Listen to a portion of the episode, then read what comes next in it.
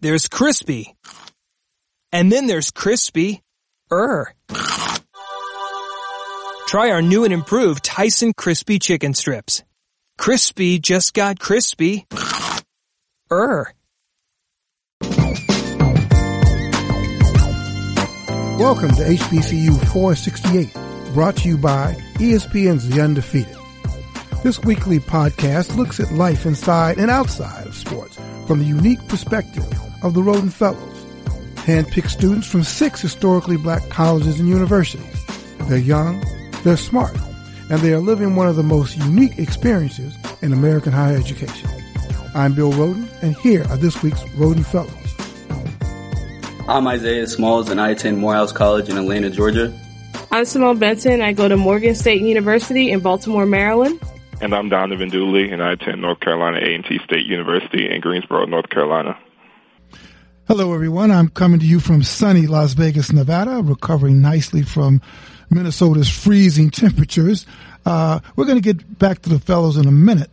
Uh, we have a great show for you today. Uh, the highly anticipated Black Panther film is out in theaters, and actor Winston Duke is going to tell us what it's like to play the villain in the movie, among other things. And then critically acclaimed director Stanley Nelson is going to tell us about one of his recent projects, Tell Them We Are Rising, about the evolution of historically black colleges and universities in the United States. But first, let's take a real quick look back at uh, the week that was in sports. The Winter Olympics are underway. I'm sure everybody is riveted uh, they're underway in the South Korean resort town of Pyeongchang. Uh, preliminary competitions in ice hockey, figure skating, alpine, and all the other sports that black folks dominate have already happened. Uh, ESPN is going to be covering every event over the next few weeks, and the Undefeated is going to be running a story about Debi Thomas, who's the first black athlete to earn a medal in uh, Winter Olympics. So tweet us at the undefeated and let us know what sports you're watching. Uh, the second biggest news of the week, some could, some could argue the first, is the shakeup on the Cleveland Cavaliers. Dwyane Wade was traded back to Miami. Isaiah shipped out west to the Lakers, and in return, uh, the Cavaliers getting Larry Nance Jr., Rodney Hood, and George Hill I think this is great for Cleveland. Le- Le- LeBron was quoted as saying that it should be fun to play with a new with new teammates. Uh, real quick, is, is this good or bad? They still are making I, finals, so it's over. I'm hopeful. I'm glad Dwyane Wade's going back home. Um, but I also, you know, LeBron reminds me of Isaiah. Like if, no, it's funny. No, but it's it. no, but it, I think I think it's gonna be interesting to watch because I, I don't know, you know, I, I don't know what to expect, but I, am hopeful. But I'm glad that Dwyane Wade's going back to Miami. Yeah, Donovan. Yeah, they they're still not making the finals, so it's really it's kind of a lateral move to me. I mean, they get they they did get very defensively, but to try to bring the whole group together in say what a month or so to try to get ready for playoff contention is not nah they're still not gonna make it. I still got Boston going to the finals um, over them. But now it is pretty interesting to see what LeBron's going to do in free agency now since they did make these new moves because I think he's out there personally. Yeah, uh, Donovan brings up a good point. I basically think that these trades sealed the deal on LeBron leaving uh, Cleveland. So it's just now a matter of where because these, although they got younger and more athletic, I don't know if it'll be enough because they definitely uh, did not improve on the defensive end, uh, in my opinion, because they got rid of Jae Crowder. Well, we've got plenty of time to discuss that. Um, but lastly, Seahawks quarterback and former Super Bowl champion Russell Wilson is headed to New York. That's right. Wilson is set to join the New York Yankees in the upcoming Major League Baseball season. Now, this is going to come as a surprise only if you don't follow Wilson uh, in 2010, he was actually drafted in the fourth round uh, by the Colorado Rockies, though he just played a couple months of minor league baseball. Um, anyway, it's great to have options. That should be a lesson to you fellows. Always have options. Switching gears from mortal sports, we're going to focus on what superheroes and villains can do in the new Marvel action-packed film Black Panther, which details the way King T'Challa of Wakanda must defend his kingdom when enemies try to take down his kingdom. Here's a clip from the trailer. The Black Panther character came about in the 60s around the time of the civil rights movement. How daring it was for Stan Lee and Jack Kirby to introduce an African character, which at the time had never been done before. He was also strong enough, fast enough to do some of the things that T'Challa is going to do in this film. He's a superhero, but he's also the world leader. That's a responsibility that other superheroes don't commonly have. The world is changing. So, so that clip gives you a sense of, of what it's all about. Uh, one of the actors in this incredible film, uh, Winston Duke, is here with us to tell us more. He plays the villain Mbaku. Prior to, to this role, Winston uh, has made appearances on a lot of popular television shows, including Modern Family, Law and Order, SVU, and Person of Interest. And he's gotten to work with Lupita and Nyong'o more than once. Um, wow, that's pretty impressive. Hey, hey, Winston, welcome to the show. Hey guys, uh, it's a pleasure to be here. Love being on the undefeated. Yeah, no, hey, thank you so much, man. So much, uh, so much uh, buzz around this film. Uh, I mean, we we want to bombard you with um, uh, a lot of questions. What was it like working for Lupita? Uh, it was a really distinct pleasure. We actually went to school together, so we went to Yale School of Drama. Oh, And okay. she was one year ahead of me. She graduated in 2012. I graduated in 2013. And it was quite a surreal experience because we were close friends at school and we were also part of a group called Folks at the Hmm. Yale School of Drama.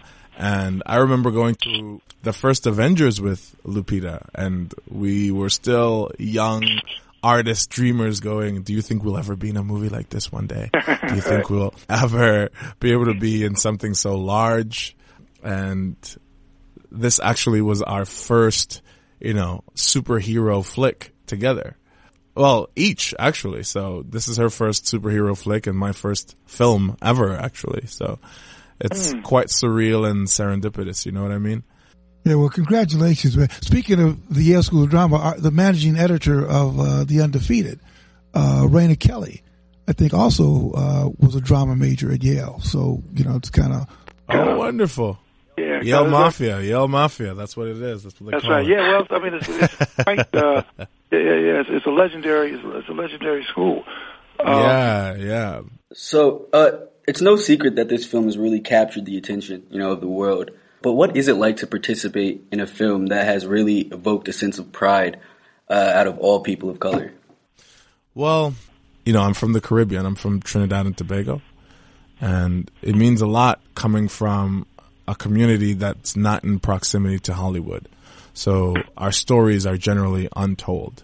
Our stories aren't interrogated. Our realities aren't inter- interrogated on a large scale.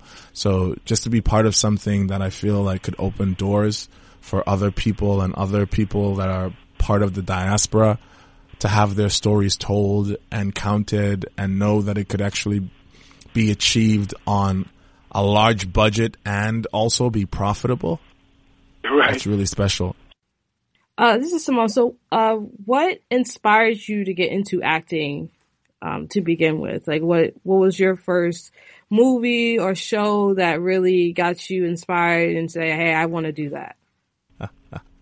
Funny enough, a little counterintuitive is uh Frasier back in the day. Do you remember the Frasier show? Yeah. Yeah, and I because I was a little bit of a latchkey kid when I when we first moved here, so I'd watch a lot of TV, I'd read a lot of books, I read a lot of comics actually. I would watch a lot of TV, and there was one episode of Frasier where this Shakespearean actor Derek Jacobi did a really bad Hamlet, and I don't know what it was about that episode. It just stuck with me, and I'd run around the house like doing the the the little ending monologues. I die, Horatio. I die. like you know, I just did that over and over, and I don't know what it was that appealed to me um, about it, but I kept going, and it was that was the first time I said, I think I want to tell stories. I think I want to be involved in in telling stories and being a part of TV and doing this. So that was like the first foray and I come from a really story oriented culture. I don't know if you guys are familiar with Caribbean people, but everything's this big story, you know? Everything like going, just going to the ice cream shop could turn into this epic adventure, you know? It's like I met this man and, you know, he didn't give me one scoop, you know? He didn't give me two scoops. You know? This man gave me three scoops of Rocky Road and uh, so, you know what I mean? So like everything turns into this epic adventure with, uh, with a, a beginning, middle, and an end. And, you know, I come from that culture and I think a lot of us, you know, ethnically all, also come from that culture where like everything becomes this huge narrative that, that can be acted out, you know? When you studied your character, like what, what was it like playing the villain? Well, um, being the bad guy. Yeah. You know, I never look at any, and, and I've had the pleasure of playing a lot of complicated characters in my career so far who could be construed as villains, but I've never played a villain. You know what I mean? I've never played like a bad guy. I've just played a guy who sees the world differently and will do anything for those ideals that he has. Has deep integrity, but is defined by him. It's not defined by other people. So that's how I approached it is that at any given moment, if given the opportunity, the Black Panther could be Mbaku, you know? Mm. Uh, the Black Panther, it, sh- it could be called Mbaku in Wakanda. You know what I mean? uh, so I never try to ever play a bad guy. I always try to find the complexities within the person and try to bring those out.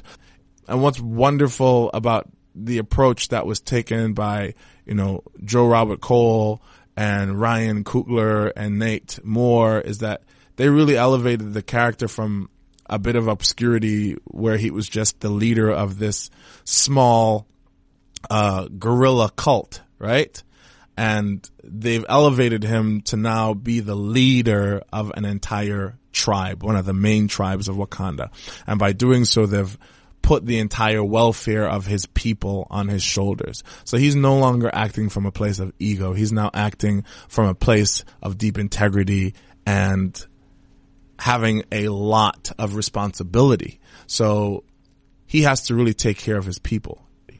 So it really changed how, you know, he's interpreted and how he's played by me, I feel, especially from the comic books in the past. Were you able to pull from anything um, within that's already you know engraved in your own personality? Were you able to pull from the you know I know you say you divorced yourself from yourself, but were you still able to take something from you know your experience experiences and you know use with that character? Of course. Well, you know there there's a lot of different things. So personally, you know that feeling of sometimes being an outsider was within a larger society that you call home.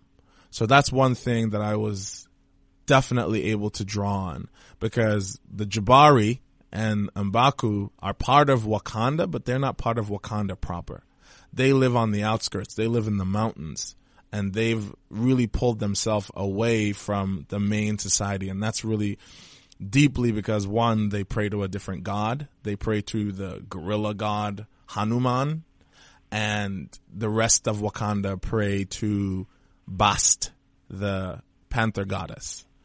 And they also don't believe in placing all importance on this rare material, vibranium, for the betterment of the country in every single way. You know, socially, economically, politically. They don't believe that we should place all that importance on one unstable, volatile material. You know what I mean? And we're losing Yeah. sight of ourselves. So they've become these traditionalists. So that feeling of being an outsider within the place that you call home, I was, you know, I was able to draw on my own experiences of being an immigrant in this country and still calling the United States home, but still feeling like I'm not of here. You know, I'm not from here. Um, and then going back to the Caribbean, uh, at times and feeling like I've been away so long that I'm not really Trinidad and Tobagonian anymore, but I'm of this space. And I feel like I owe a, a sense of allegiance to this space. And how do I do that? How do I be a citizen of both, you know, the United States and a citizen to my past? And what, what responsibility do, do I owe to my past? And in preparing me to move forward into my life. So that was pretty, I wouldn't say easy, but it was something that I could latch onto to feel uh, really grounded in that role. Um, Hey Winston, uh, this is Donovan. Um, you explained a little bit about the film and your just your uh, what you said there. I just have a quick question for you. Um, we've seen different black superheroes, especially on mm-hmm. TV with Black Lightning, mm-hmm. Luke Cage. Mm-hmm. Um, what do you feel makes Black Panther different from the rest of those? Uh, well, you have an African superhero and you have an African superhero that is living outside the constraints of a lot of the the isms that a lot of superheroes that are you know of an American background come from. Um, so you get to really there the sense of escapism is totally different. You know, um, you can really imagine what the world of Wakanda would be like if a place was never conquered by Islam, Catholicism, um, there's no colonialism that was, you know, influenced their, their story. White supremacy wasn't part of their narrative and their creation. Um, so their sense of ownership to where they live and how they view themselves and internalized inferiority is just not present. And they have a lot of agency within their world. So a character coming from that world and having a deeply African narrative that they can control to some deep extent is totally different than Luke Cage, who is fighting oppression and internalized oppression and was created as a statement about blaxploitation, you know, and blaxploitation characters.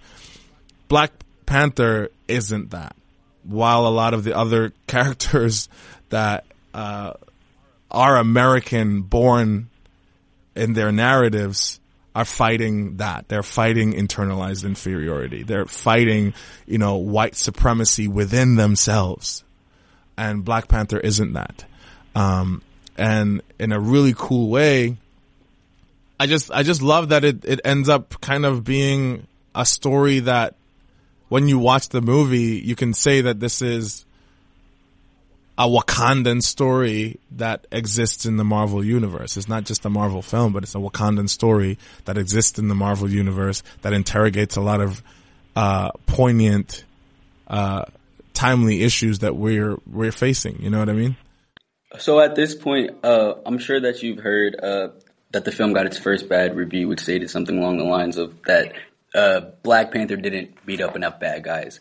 After seeing the film Wednesday, I thought that was totally ludicrous and off base. But uh, what did you think? I mean, there's even been a lot of uh, talks that people were going to try to sabotage the, that rating. So yep. I didn't really yeah, take that, that, into deep consideration, or I didn't take that to heart.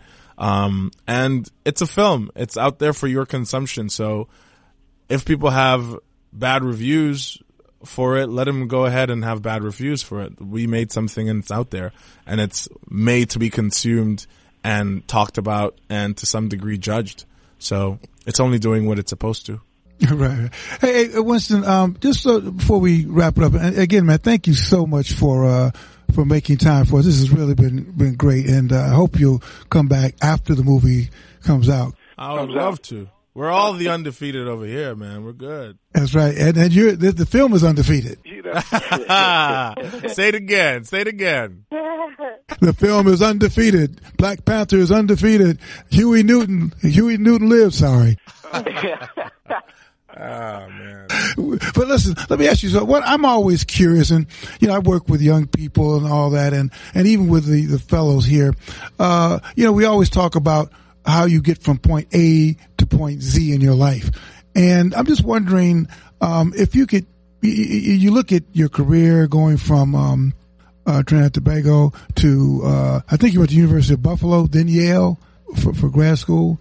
Um, but just did you think that you would be at this point of your life? I mean, did you ever sort of envision this this kind of career? I mean, you know, you have millions of actors who just, you know, you never even hear from them. But did you think in your career that you would get to this point of visibility and accomplishment? I feel like I did, and I've always dreamed of it. I can't say I could have predicted the nuances of the career and how it would come about, but I've always dreamed and dreamed large. And I feel my family, that's one thing that we, that they imparted on me in just even why we moved to this country. It was a big dream. It was a big dream that we could have all our dreams and, and accomplish whatever we put our mind to. Um, but knowing that it takes a lot of small moving parts to do that.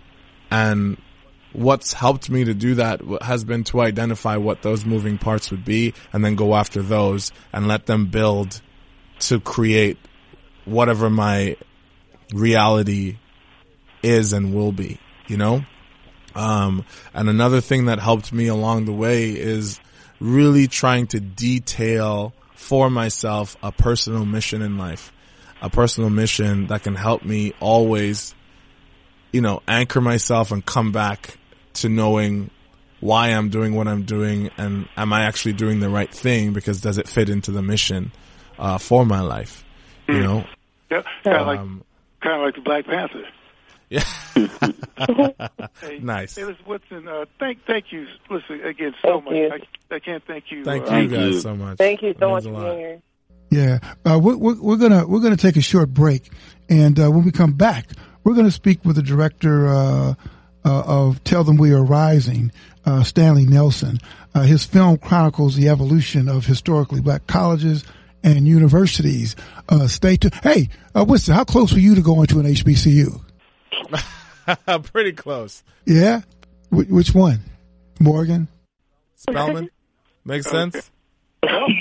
Morehouse? hey, anyway, hey, Weston, thank you so much. And, and folks, we'll, we'll, we'll be right back with Stanley Nelson.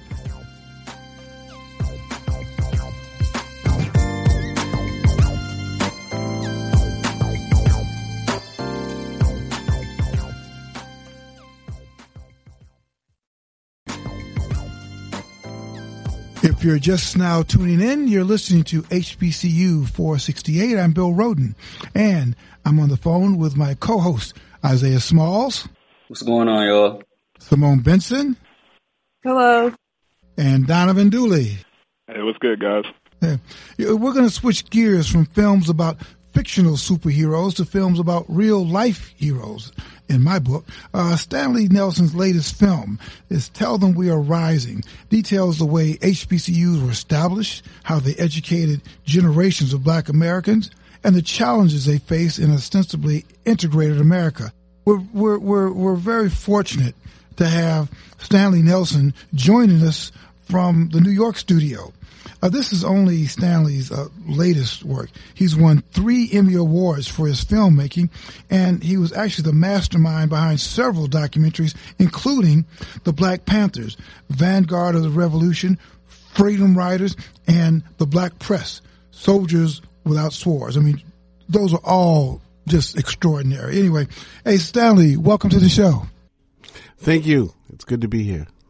Yeah, it's great. Hey, Stan, before we get started, we just had uh, on um, one of the stars of uh, of Black Panthers, a movie, and I was what, what did you think? I, you know, when I first heard the movie was, you know, coming out, I said, oh wow, Disney's going to invest in like, yo, man, the Black Panthers. We're going to have Eldridge Cleaver and, uh, you know, Huey Newton and we're going to have the, the shootout in Oakland. You know, then I saw one of the clips. I said, oh, okay, fiction. Uh, what, what, I'm just curious, man. What, what, because you, you did your documentary on the Black Panthers. What did you think when you first heard that movie called Black Panthers was coming out? Well, a couple of things occurred to me. You know, I mean, one, to be honest, you know, we're we're trying to ride on their coattails, so we're sending out tweets and, and emails saying, you know, buy the original Black Panther, the Black Panther's Vanguard of the Revolution, which is on Netflix. I'll, I'll, you know, that's what we're doing. But you know, I mean, in, in some ways, you know, I think it's a good thing. You know, um, if the film is good and if it doesn't kind of, uh, you know, um, make the Black Panthers look bad, you know, um, I think it's uh, it's it's amazing that they they didn't rename it, you know, the Black Tiger or something like that. You know, so that the fact that they could go with that name, um, I think is interesting. I think for African Americans, you know, it, it, it sparks something when you hear it. You know, you, you know, you're interested. We're, we're all interested in the Black Panthers. Um, and I think, you know, at this point for white folks, most white folks, they're kind of Black Panther neutral. Um, Oh. so, um, I think it's a good thing. Well, do you, do you think uh, this is Simone from Morgan State? Um, so when we were talking about earlier, actually, we had a, a conversation outside of the um, of the podcast, but we was talking about the Black Panther, the original one from the 1960. So, like, do you think did you think of the Black Panther character also when it you know when you heard about it, or did you, you know, put up that correlation? Um, you know, when I first heard it, heard about it, I, I thought about the, uh, you know, Huey Newton and Eldridge Cleaver and, and, and, and the bunch, you know. Um, but you know, the, the, the announcement came out while we were making the film. So, you know, there was a, a little bit of confusion, you know, people, you know, about what people were talking about. You know, people would call up and say, Oh, I hear you're working on this Black Panther film. You know, um, you know, is it Mar- Marvel or is it DC? And we'd say it's neither one of them.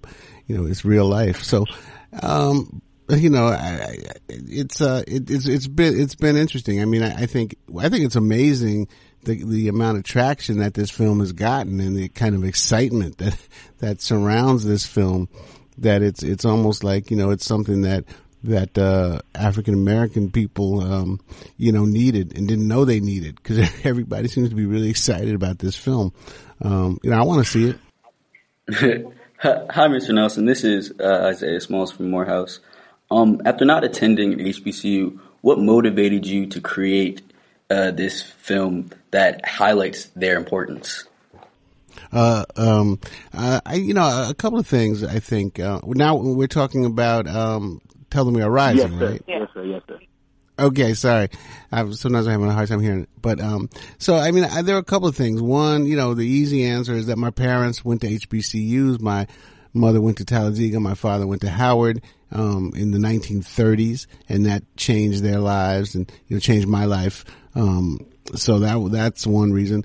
You know, two, I think that, that there have been just a few institutions that we've had as African Americans that have sustained us, you know, um, and one of them is uh, uh, black colleges and universities. And so I thought that was a, a story. Um, I thought it was a story that nobody else was kind of lining up to tell.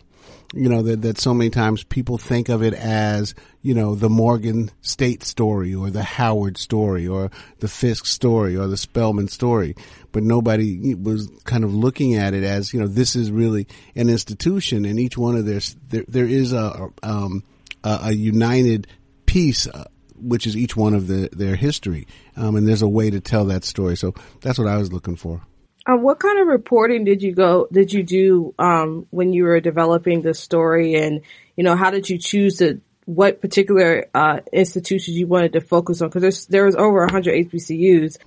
Mm-hmm. Well, one of the most difficult things about making this film was that there's no um, like central text. You know, there's no book. There's no like the book on black colleges. Um, I did a film a few years back called Freedom Riders, and you know it was based on this one book. Now the book is like 800 pages long, but it's like the definitive book on the Freedom Rides. And then you know we could read some other books to uh, supplement that. But w- with doing the film on black colleges, you know, we had to try to, you know, find everything that we could. And, and a lot of it, is, you know, are, are things about, you know, individual institutions or the fraternities and sororities or, you know, um, there's a famous book called, uh, The Education of the Negro, 1865 to 1915, you know, so there, there's the different books that we had to piece together. Um, and then, you know, we knew that we wanted to tell stories. And that um, that that's what film does best. So we started looking for stories um, over this 150 year history that that um, kind of tell uh, that that put together tell this tale. Um, you know, that's the way we thought of it more than we thought about, okay, we want to go to this institution, we want to go to that institution. But what we did do was once we had a story, so we have a story, you know, at Fisk, we tried to avoid having another story at Fisk. It seemed like with a hundred plus institutions, uh, it didn't make sense to go to, you know, uh, you know, Fisk, Howard, wherever, Morehouse, Morgan, any place, you know, more than once. Mm-hmm. Hey, hey, Stanley, what, what's been the, uh, I think this is going to be airing when is airing next week, I believe. It airs February 19th on PBS all over the country, everywhere. Check your local listings. But February 19th on a, on a show called Independent Lens. it's been uh, you've done a lot of little screenings and you've talked to people. Uh, two part. What's been the reaction? Uh, you know, uh, after these screenings, based on and, and what sort of did you want the reaction to be? But what's been the reaction uh, as you've done the screenings around the country? Um, well, the reaction has just been overwhelming. You know, um, we screened uh, last Sunday you know, uh, Super Bowl Sunday, we screened uh, Sunday afternoon at the Apollo. Uh, we had over a thousand people at the screening. Wow. Well, and then was there any, uh, so when you like actually, uh, was in the process of making the film, um, what was the most challenging aspect of making the film? I think, you know, the most challenging aspect was, was figuring out which stories to tell um, and how to tell them and, and eliminating others. I mean, you know, I, I, I think that you could, you can make, you know, 40 different films about, uh, black colleges and they, they, would all be very different. Um, so for us, part of it was figuring out which stories to tell, figuring out how to tell them, you know, um, getting the material. We, we worked with uh, HBCUs to find, you know, pictures and footage and people to interview. Um, so, you know, and then make, putting it together and making it a story. You know, we did the film on, on, on the Black Panthers, uh, a couple of years ago, you know, and the Black Panthers, st- you know, in our film, we cover from 1966 to 1972. You know, we cover six years and in that six years, certain things happen and they have to happen. You know, the Panthers have to form. They take over the uh, state house in Sacramento. You know, um, Huey gets shot. Uh, little Bobby Hutton gets killed. Eldridge Cleaver joins. You know, these things are, are part of the story. But if you think about the, you know, the 150 years of, of, of black colleges, first, it's 150 years. So we're covering 150 years in 90 minutes. But two, you know, you could, you could grab and pick so many different stories that would be uh, uh, illustrative of, of, of what happened. So, you know, we just had to, we had to figure out uh, you know which stories would work and and try to leave the audience with a sense of what uh, black colleges have been um, and maybe where they're going. Hey, Mr. Nelson. Uh, this is Donovan from North Carolina A&T. Um, in your film, you highlighted a little bit about Booker T. Washington. I just wanted to ask you, um, what do you think of Booker T. Washington, and what was your vision, the way you portrayed him? And secondarily, has anyone been offended, especially down at Tuskegee? Has anyone felt like you portrayed Booker T. unfairly? Um, let me answer that question first. Um, you know, a lot of times when we have screenings, um, we've had, and we've had tons of them, uh, you know, uh, we do have a discussion about Booker T. Um, but there, there's no kind of, uh, you know, loud verbal, uh, objection to the way he was portrayed. I mean, I think that, you know, one of the reasons why I felt that I wanted to, to talk about Booker T was that, you know, by the end, by the end of the 19th century, turn of the 20th century, Booker T. Washington was probably the most powerful and the most famous black man in the United States. And he, he rose to that position as a college president. So that in and of itself says something, you know, how important at that point education was. Right. Coming out of the time of enslavement, that this college president is the most powerful man in the United States and I, and I think what we say in the film is that, you know, is that there's nothing wrong with, with teaching industrial education, which was what he preached. So industrial education is, is, you know, bricklaying, carpentry, you know, skilled manual labor. There's nothing wrong with that. But what happened was, um, the southern white planters and the northern industrialists poured money into Booker T. Right. Washington, and he became so so mm-hmm. powerful that he was saying that this is the only way. This is mm-hmm. the only way to educate black people. And I think that is very, very dangerous. And so we wanted to highlight that, you know, that, that education was going that way in, in some ways, you know, and, and it was uh, W.B. Du Bois and others who rose up and said, wait a minute, wait a minute, there's another way for African Americans to be educated. And, and let's talk about that. Mm-hmm. So uh, I'm sure that you know you there's you interviewed hundreds of people um, for your uh, documentary, but is there uh, any story in particular that was the most difficult to let go? Um, you know, it, it, I, I, I'm, I'm really weird about that because like, you know, once I let it go, I kind of let it go. So I, I don't really even, you know, I don't think about that a lot because, you know, I, I, I feel very, uh, confident in the film that we made. Um, and I truthfully, you know, I truthfully don't think about oh you know this story or that story. We should have we should have included. Um but you know there there are a bunch of stories that that that we that we had were uh, kind of um uh, done interviews for and cut but that just you know didn't work as well as we wanted them to. And we ended up um taking them out of the film Uh, in, in a couple months, uh, the Undefeated is going to be doing a pretty uh, ambitious project about the future of HBCUs, and I, I wanted to ask you about that um, because you were so immersed in this project, and you still are, and you actually gone to campuses, and I know you've thought about this a lot. What do you think the future uh, of HBCUs is? Is, is? Is there still a role for for uh, for HBCUs at a time when most black college students are going to um, what we call PW, predominantly white institutions. What do you feel after doing all this this this great work? Uh, is there still a need for HBCUs, and what do you think the future is, is headed? Yeah, I mean, I think there's definitely a need for HBCUs. I think until racism and race, racialism ends in this country, then we need HBCUs. Until you know the education system is, is uh, an even playing field up until college. You know, in, in you know grade school, junior high, high schools. Until those things are equal, we still need HBCUs. Um, I think HBCUs serve an incredible purpose. They still um, graduate a huge outsized number of of judges and doctors and lawyers and and, and, and dentists than you know uh, th- their numbers, so that they still serve a, a real function. But I think you know in traveling around to HBCUs, one thing I want to say before I go any further, in traveling around to HBCUs, one thing I've seen, you know, a lot of times people talk about HBCUs, and if you haven't gone to one or been on one, you know, it's like you think that these are like you know wooden huts, you know, you know, hammered together by the students and stuff like that. But like HBCUs are huge, big, you know, viable, wonderful institutions.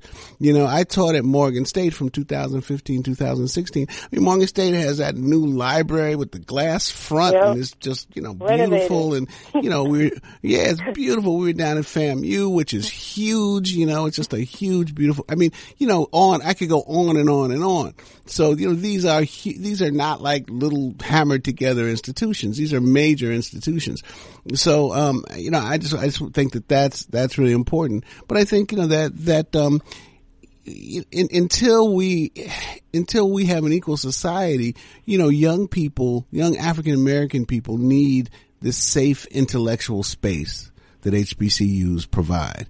And I think that's really important. And, and, you know, HBCUs, it's, it's, it's not a coincidence that Brown versus Board of Ed was launched at HBCUs. It's not a coincidence that the, the sit-in movement, that free, the Freedom Rides, the Freedom Summer were all launched at HBCUs. And I think, you know, in, in this time that we're in now, we need HBCUs more than ever. So the question is, is not, you know, do we need them? The question is we need, we need them more than we, than we ever did.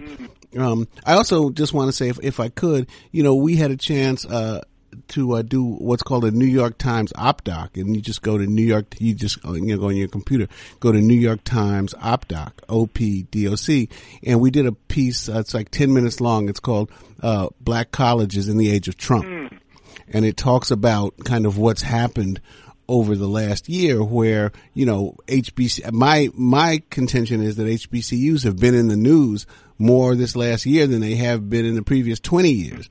You know, from Talladega, uh, you know, uh, uh, playing at, at their marching band playing at, at uh, Trump's inauguration to, you know, the presidents visiting Trump to uh, Betsy DeVos, uh, saying that they were the first school choice, et cetera, et cetera. So we try to explain some of that, you know, because I think that HBCU administrations a lot of times are are put between a rock and a hard place. You know, I mean, they need the federal government for money.